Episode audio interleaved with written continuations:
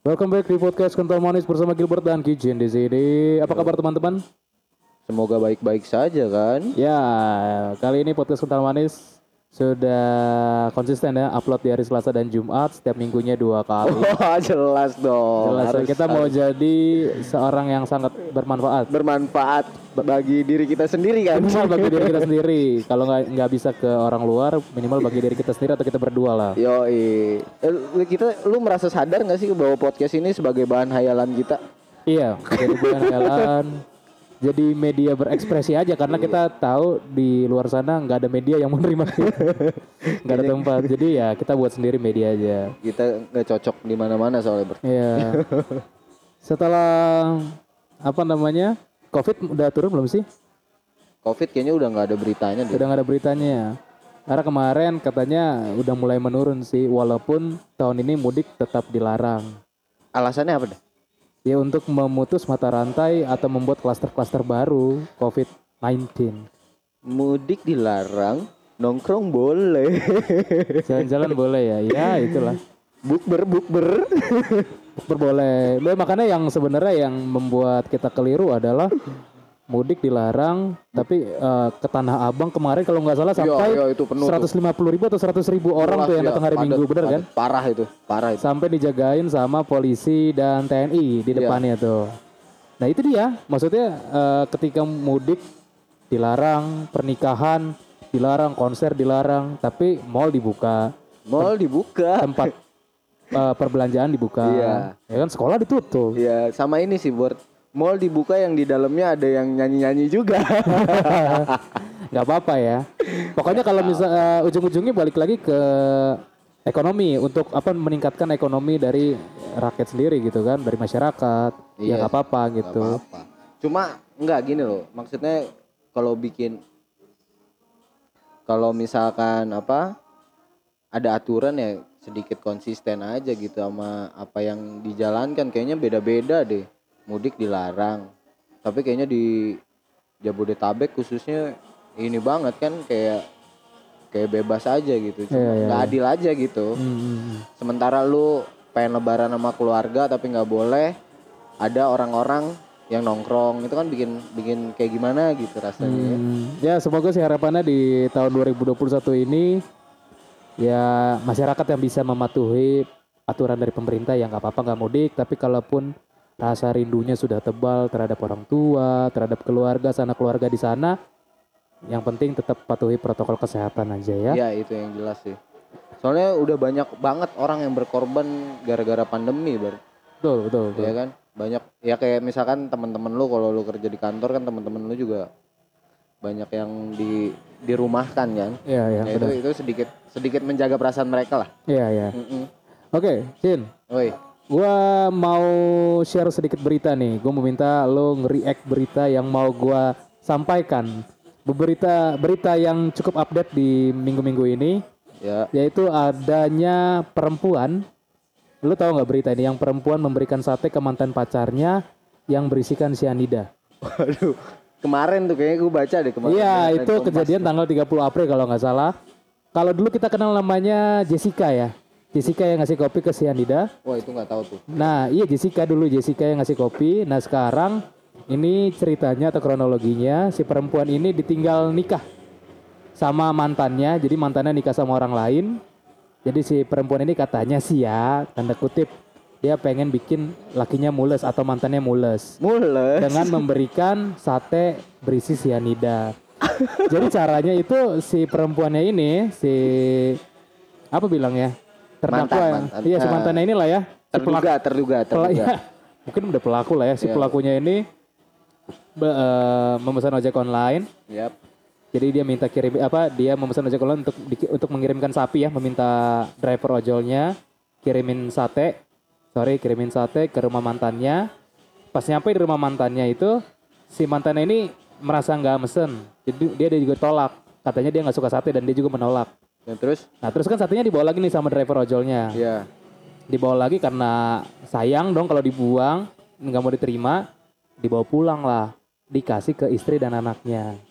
Anjir serius lu. di serius dikasih ke istri anaknya. Selang beberapa menit istri anaknya muntah-muntah. Dan ya yang berita dukanya adalah anaknya meninggal dunia. Nggak di nggak terselamatkan. Nggak terselamatkan. Istrinya kayaknya masih di rumah sakit ya itu sih yang mirisnya adalah Uh, jadi sa- kayak salah sasaran gitu kayak bukan jadi korban yang nggak tahu apa-apa yang nggak bersalah jadi kena gitu kan. Aduh. Udah diciduk sih orang itu ya makanya dibilang Jessica part 2 nih. Anjing Jessica Biel. iya dia ngasih sianida di kandungan. Itu gimana tuh?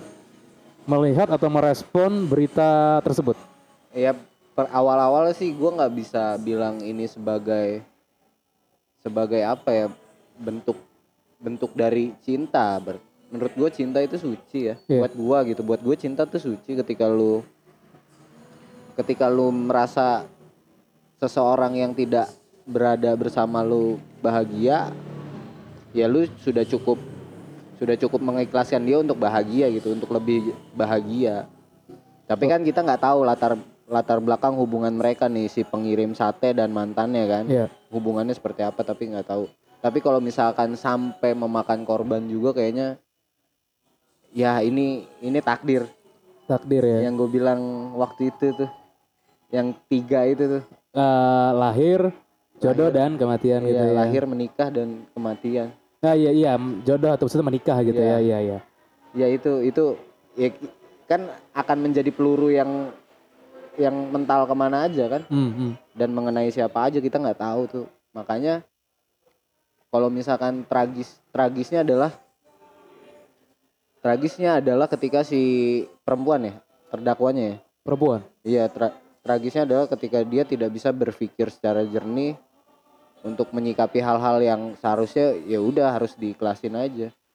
Tapi kalau sebagai mungkin aja mungkin kemungkinannya mungkin gini mereka putus tidak baik-baik tidak dengan komunikasi yang mufakat gitu Hmm. antara kedua belah pihak sehingga akhirnya seperti itu tuh Iya. makanya penting banget ketika menjalankan hubungan buat gua gitu Hmm. komunikasi itu baik harus harus harus harus terbuka gitu Oh. kalau lu bosen ya lu harus bilang bosen gitu kalau misalkan eh, lu nggak direstuin ya lu ngomong gitu Oke, balik ke dokter cinta Kijen.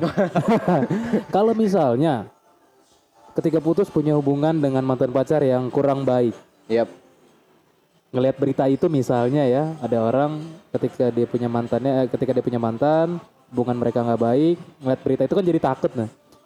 Si orang ini pengen memperbaiki hubungan dengan mantannya gimana caranya sih? Sedangkan ada sakit hati, ada rasa kecewa, ya mungkin ada rasa dendam juga di mantannya gitu. Gimana cara memperbaikinya? memperbaiki hubungan yang yang dari mantan gitu ya Iya. Nah itu juga berat tuh berarti Karena lo juga sedang mencari. nggak tahu ya tapi ada beberapa gitu gue punya pac- ah, punya pacar lagi gue punya mantan ada yang berhubungan baik ada juga yang enggak gitu ada yang enggak ya? Heeh, cum- ya gimana kedua belah pihaknya aja sih Oh ya ya ya. ya tergan ya itu lagi-lagi yang yang setelah setelah putus gitu yang muncul tuh udah egoisnya aja udah ego semua Gue juga sedang mencari gitu. sebenarnya begitu. Gimana nih tipsnya nih? Karena juga gue punya hubungan beberapa yang kurang baik sama mantan gitu. Hmm. Makanya gue tidak mengiyakan ketika ada yang bilang maksudnya setelah dia putus atau jadi mantan tuh mereka bisa berteman. Wah langka banget bagi gue sih. Gue nggak pernah menemukan yang bisa bersahabat atau berteman dengan baik gitu. biasanya kalau kayak gitu gara-garanya tuh karena ini sih Bert karena lu karena apa ya, karena tidak tidak apa tidak komunikasinya tidak baik nggak ada nggak ada kesepakatan bersama gitu Iya iya mungkin penyebab putusnya juga karena komunikasi yang kurang baik. ya, Iya enggak, ketika, selain ketika menyelesaikan hubungannya tidak dengan komunikasi yang baik gitu maksudnya tidak dengan dengan alasan-alasan yang benar gitu ya terkadang kita kasih alasan yang benar juga terkesan mencari-cari alasan sih. nah itu kan yang jadi masalah kan Iya. jadi masalah ketika ada hal yang tidak tersampaikan dan dan udah diputus gitu aja kan berarti tidak akan pernah tersampaikan kan? Hmm, berarti kesimpan terus di di apa di dalam diri lu kan? Nah itu yang bakal men- yang membuat kebencian tuh. Oh. coba pada waktu itu misalkan ada kita kita buat kita buat peristiwanya misalkan lo dengan cewek lu misalkan lu pengen mengakhiri hubungan gitu. Kalau misalkan lu dengan cara cara apa ya cara cara cara tidak tidak baiknya kan ya udah gue pengen putus. Oh nggak bisa gini udah gue pengen putus. Gini gini gini gini. Tetap aja lu ke pengen putus. Berarti kan si cewek ini cewek cewek lu ini kan berarti masih ada perasaan yang tidak tersampaikan. Coba misalkan di hari itu lu anjing-anjingan berdua tuh.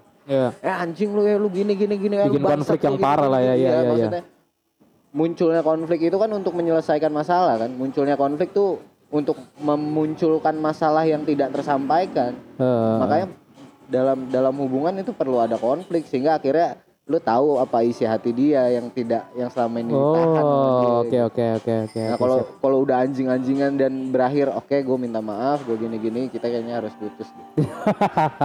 ujung-ujungnya putus juga ya Iya maksudnya cuma kan dua-duanya udah puas tuh lu puas dengan apa unek-unek lu selama itu selama berhubungan itu kepada dia dan dia juga balik lagi ke lu apa unek-uneknya keluar Hmm. Nah itu menurut gua itu lebih baik ketimbang lu pengen putus, lu cari cewek baru tuh. siapa tuh teman-teman tuh yang begitu tuh jangan diikutin deh ya kan? Lu pengen lu Oke lah dalam hubungan dewasa gitu, dalam berhubungan dewasa kan ya kita sudah cukup maklum dengan hubungan-hubungan badan gitu ya. Beberapa orang beberapa mungkin beberapa orang udah cukup maklum terhadap Iya. itu kan. ya ya ya. Tapi kan ada kalau laki-laki kan tidak meninggalkan bekas, sementara wanita kan meninggal meninggalkan bekas. Nah, Hmm. biasanya konflik yang yang berujungnya ke sana tuh gara-gara hal-hal yang begitu ya lu ber- bukan, bukan bukan hal-hal yang kayak gitu lalu ketika minta putus si cowoknya minta putus, si cewek nggak terima karena udah lain sebagainya kan. sudah Udah- memberikan segalanya lah Iya, ikat. Biasanya bahasanya gitu. Gue udah berikan se- semuanya ke lo gitu. Eh, lu mau mutusin gue mau ninggalin gue Iya, gitu. Ya cuma kalau misalkan lu kalau misalkan dengan alasan yang benar gitu, lu ngejelasinnya benar apa putusnya berdasarkan emang udah tidak nyaman lagi, emang udah tidak nyambung lagi, ya maka jelaskan aja gitu. nggak usah nggak usah lu cari pelarian dulu terus lu putusin, terus dia ngelihat lu langsung udah punya hubungan baru sama cewek lain. Nah, itu yang jadi bahaya tuh hmm ya ya ya, ya, ya. yang satu gue udah ditinggal gue udah direnggut gue ditinggal terus lu puas puas seneng seneng gitu sama orang lain ya, Iya, itu iya, itu iya. itu menjadi menurut gue kurang fair aja Iya kurang fair. Gue setuju sama lo, gue setuju sama lo ya. Jadi mungkin bagi teman-teman yang sedang patah hati atau punya pengalaman yang sama, kalau bisa janganlah menyakiti mantannya gitu kan, karena dia juga punya kehidupan. yo Ketika kamu memberikan racun kepada mantanmu gitu kan, terus kamu ketangkep penjara, ya dianya tetap hidup juga gitu. Iya, dia Nggak ada, tetap gu- hidup. nggak ada gunanya juga buat lo. Jadi mending lo uh, mencari kehidupan yang baru, mencari pasangan yang baru, udah lupakan aja move on lah ya. tapi susah juga ber Kenapa kayak lu susah ya? susah susah ber apa ya di kita sa- sa- sadar gitu ya karena kita sudah tidak lagi anak muda gitu kita sudah waktu ki- waktu kian menunjukkan kita ini sebagai seorang yang dewasa gitu Iya iya iya. iya. Ya lu lu males banget gitu mulai dari perkenalan dulu. Aduh. Perkenalan lu ngechat lagi, nanti kalau misalnya ketemu orang tua bawa martabak lagi, ya kan? Anjing klise banget. Terus ditanya lagi kamu kerjanya apa gitu kan? Ngulang lagi, ngulang, Ngulang lagi, lagi, ngulang, ngulang lagi, lagi, terus. ngulang. Itu itu itu makanya kecenderungan orang yang sudah di atas 24 itu ke atas udah bosan menurut gue pacaran tuh udah kayaknya mentok aja gitu Ah, iya iya. nggak bisa nggak bisa menemukan hal baru lagi ngulang aja terus kalau lu putus nyambung putus nyambung Mungkin hanya orang-orang yang beruntung lah yang bisa menemukan lagi di atas umur 24 lah ya. Bukan beruntung tekadnya kuat Tekadnya kuat. tekadnya Lu harus tekad harus kuat sih. Jangan lu ngomong doang bisa tapi lu tidak melakukan ya. buat, buat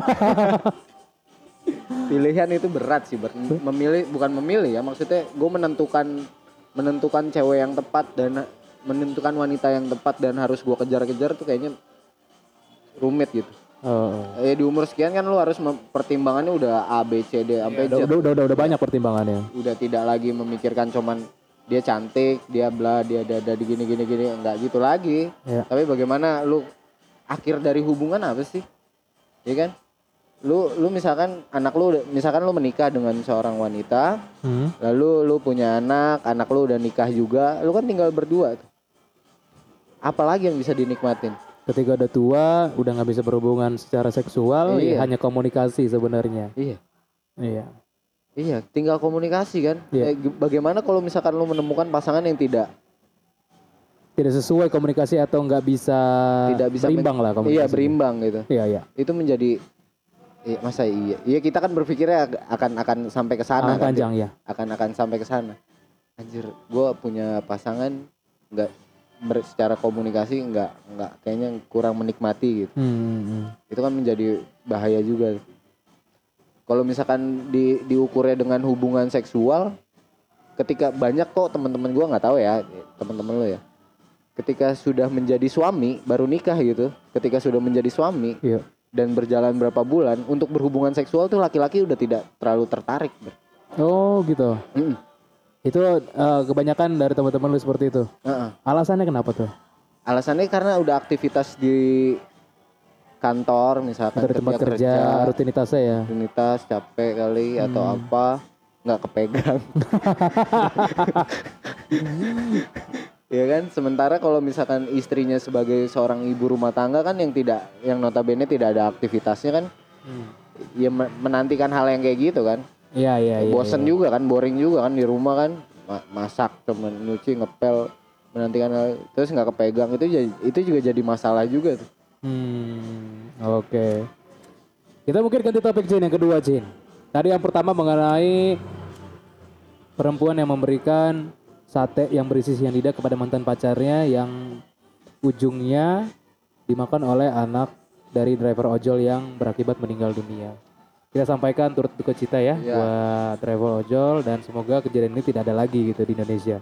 harus harus Harus. tidak ada Dan yang berita kedua nih Cin, anjir gua searching-searching dulu deh. Jadi ada berita nih. Tadi gue baru baca banget di hari ini. Jadi Bill Gates dan istrinya bercerai setelah 27, 27 tahun menikah. Hari ini diumumkan oleh Bill Gates tanggal 5 bulan 5. Eh, tanggal 4 bulan 5. Jadi podcast ini direkam tanggal 4 bulan 5. Di Twitter tadi pagi dia nge-share bahwa Bill Gates memutuskan untuk bercerai dengan istrinya Iya. eh menurut gua gitu ya ngelihat di umur yang udah senja gitu Bill Gates lah ya udah Iya, lumayan lama lumayan. dia juga salah satu orang terkaya di dunia gitu ya Sudah tidak perlu memikirkan apa-apa itu. benar benar nah kadang gue berpikir gini apa alasannya seorang Bill Gates dan istrinya memutuskan untuk bercerai di mana usia pernikahan mereka sudah cukup lama Eh, kalau ngomongin ekonomi juga mereka baik-baik saja jauh dari kata baik Ba- Ngom- baik. sempurna gitu kalau kita ngeliatnya kan Eh. tapi masih ada eh rasa ingin bercerai gitu maksudnya Masih ada masalah aja. masih ada masalah dan sehingga memutuskan untuk bercerai gitu kalau tadi gua baca gitu gua lansir di Hipwi gitu ya Eh. Katanya tuh Bill Gates itu terlalu sibuk. Sibuk hampir ya? setia setiap hari bekerja selama- selama 16 jam per hari sehingga tidak punya waktu untuk keluarga. Mantap. jadi sebenarnya harta itu nggak bisa memenuhi hasrat di dalam keluarga maksudnya ya? Harta Kehad- tidak menjamin. harga harta tidak menjamin ya. Harta kehadiran ya kehadiran sosok dalam keluarga itu penting. Gimana lu menyikapinya tuh? Bing- bingung sih kalau misalkan itu yang menggugatnya adalah seorang wanita iya dua-duanya kayak sepakat iya dua iya dua-duanya ya. dua berarti kan udah udah ada ti- sudah tidak memiliki komunikasi yang baik kan satu sama lain kan iya ya itu yang gue bilang tadi tuh masalah hubungan seksual tuh Ber. hmm ketika lu sudah menikah sebagai laki-laki lu bakal ya lu merasakan icip-icip sekali dua kali mungkin tiga kali ke sana ke sana ter- kalau misalkan keseringan juga kan apa rasanya gitu. akan gitu-gitu aja kan padahal gue kalau gue berpikir gitu ya suaminya sibuk-sibuknya gitu mengurus perusahaannya mereka punya uang banyak ya mereka tinggal menurut gua gitu ya dia tinggal cari aja kesibukan entah berlibur atau ngapain ternyata itu enggak ya iya coba coba lu bayangin lu sebagai wan, istrinya Bill Gates nih Hmm. lu punya uang banyak lu bisa ngapain aja iya tapi lu sendirian lu mau jalan-jalan ke Bali misalkan tapi kalau sendirian sepi-sepi juga kan iya iya Iya lu butuh temen lah gue butuh sosok juga Iya. gitu dari pasangan ya. Iya, sementara buat selingkuh nggak bisa kan? Iya kan kalau selingkuh akan ada apanya yang tercoreng gitu kan? Hmm, Seorang- jadi ini nih, gua bacain ya. Ini dilansir dari Haibun, Bill Gates dan Melin- Melinda bercerai setelah menikah selama 27 tahun. Kabar ini tentu cepat menyebar dan membuat para penggemar patah hati katanya. Jadi cuitannya nih yang di tweet oleh Bill Gates isinya seperti ini. Selama 27 tahun terakhir kami telah membesarkan tiga anak yang luar biasa dan membangun sebuah yayasan yang bekerja di seluruh dunia untuk mem- memungkinkan semua orang menjalani kehidupan yang sehat dan produktif.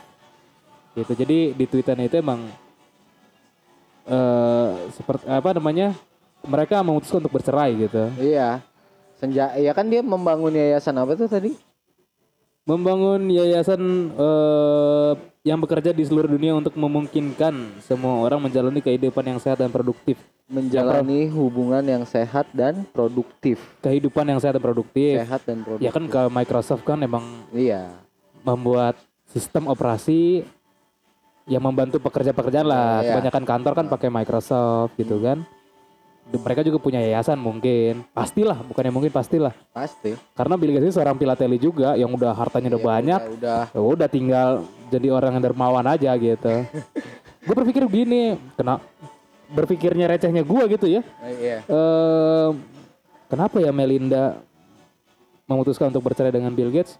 Apa karena dia sudah kan banyak beredar kemarin COVID ini katanya teori konspirasi Bill Gates ya? Iya, iya, iya atau mungkin banyak. Melinda tidak percaya dengan teori konspirasi Bill Gates atau mempercayai atau meyakini benar adanya bahwa COVID ini dibuatkan oleh Bill Gates sehingga ah gue mutusin aja untuk bercerai. Nggak jelas. Pada ujungnya gue ketahuan jadi malu kan. ya itu maksudnya pikiran receh gua ya tapi kan kita nggak tahu pasti ada masalah Masa dalam komunikasi hubungan keluarga ada politik juga di dalamnya sih?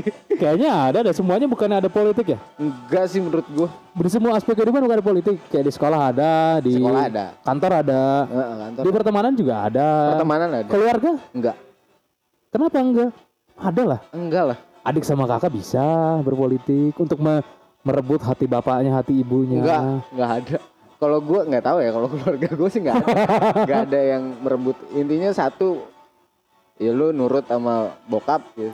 Ya semua harus nurut sama bokap. Emak, emak gue pun sekalipun, ya walaupun ada ada ada, misalkan dia pernah nggak suka suka ngegerutu gitu kan. Eh, Tapi ya mau nggak mau dia harus nurut arahan bokap. tapi menurut gue bisa sih di keluarga itu ada politik karena kita ambil contoh nih misalnya seorang ah, ada sebuah keluarga gitu ya Iya, ada adik dan kakak, ada orang tua yang lengkap ayah dan ibu ya.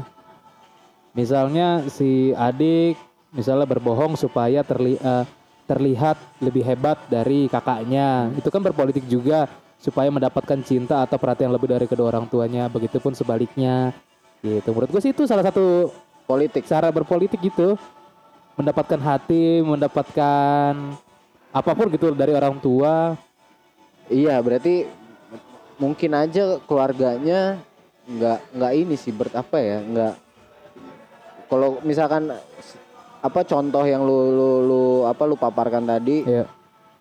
mungkin aja keluarganya tidak tidak tidak harmonis kalau kayak gitu. Atau sudah atau keluarga itu sudah terkontaminasi hal-hal ini ya, hal-hal yang radikal. Enggak, buat buat apa gitu? Lu lu ber lu gue kayak kayak waktu itu gue baca naskah atau baca novel gitu. Atau baca quotes di Instagram ya gue nggak tahu lupa dengan keluarga lu tidak akan memenangkan apa-apa dan lu tidak akan mengalahkan siapa-siapa. Sekalipun lu berdebat sama orang tua lu ya lu tidak memenangkan mereka tidak memenangkan diri lu dan tidak mengalahkan dia juga.